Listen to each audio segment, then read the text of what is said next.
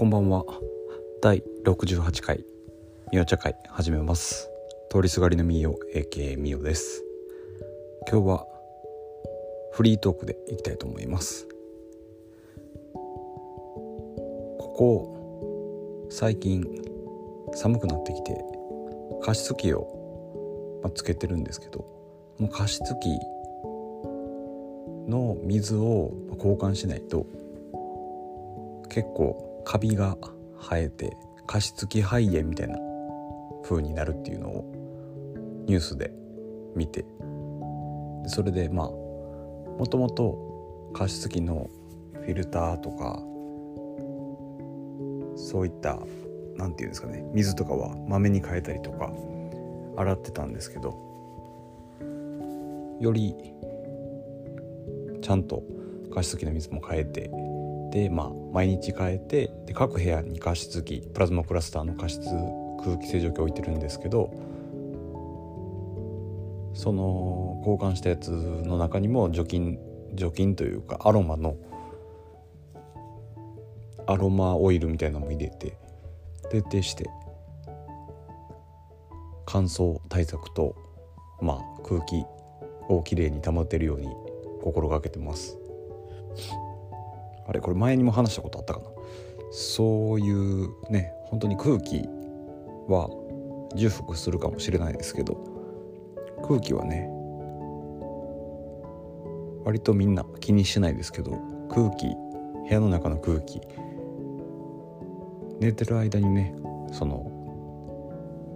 吐き出してる二酸化炭素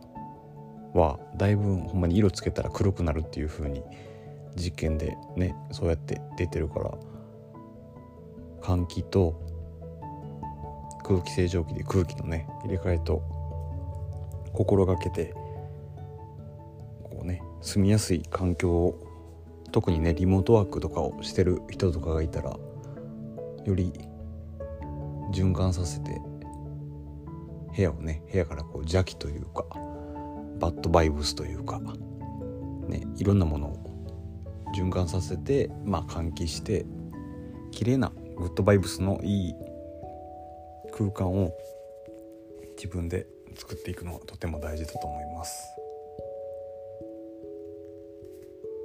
ね本当にいきなりね寒くなってきたし今日のニュースでも GoTo が12月28日から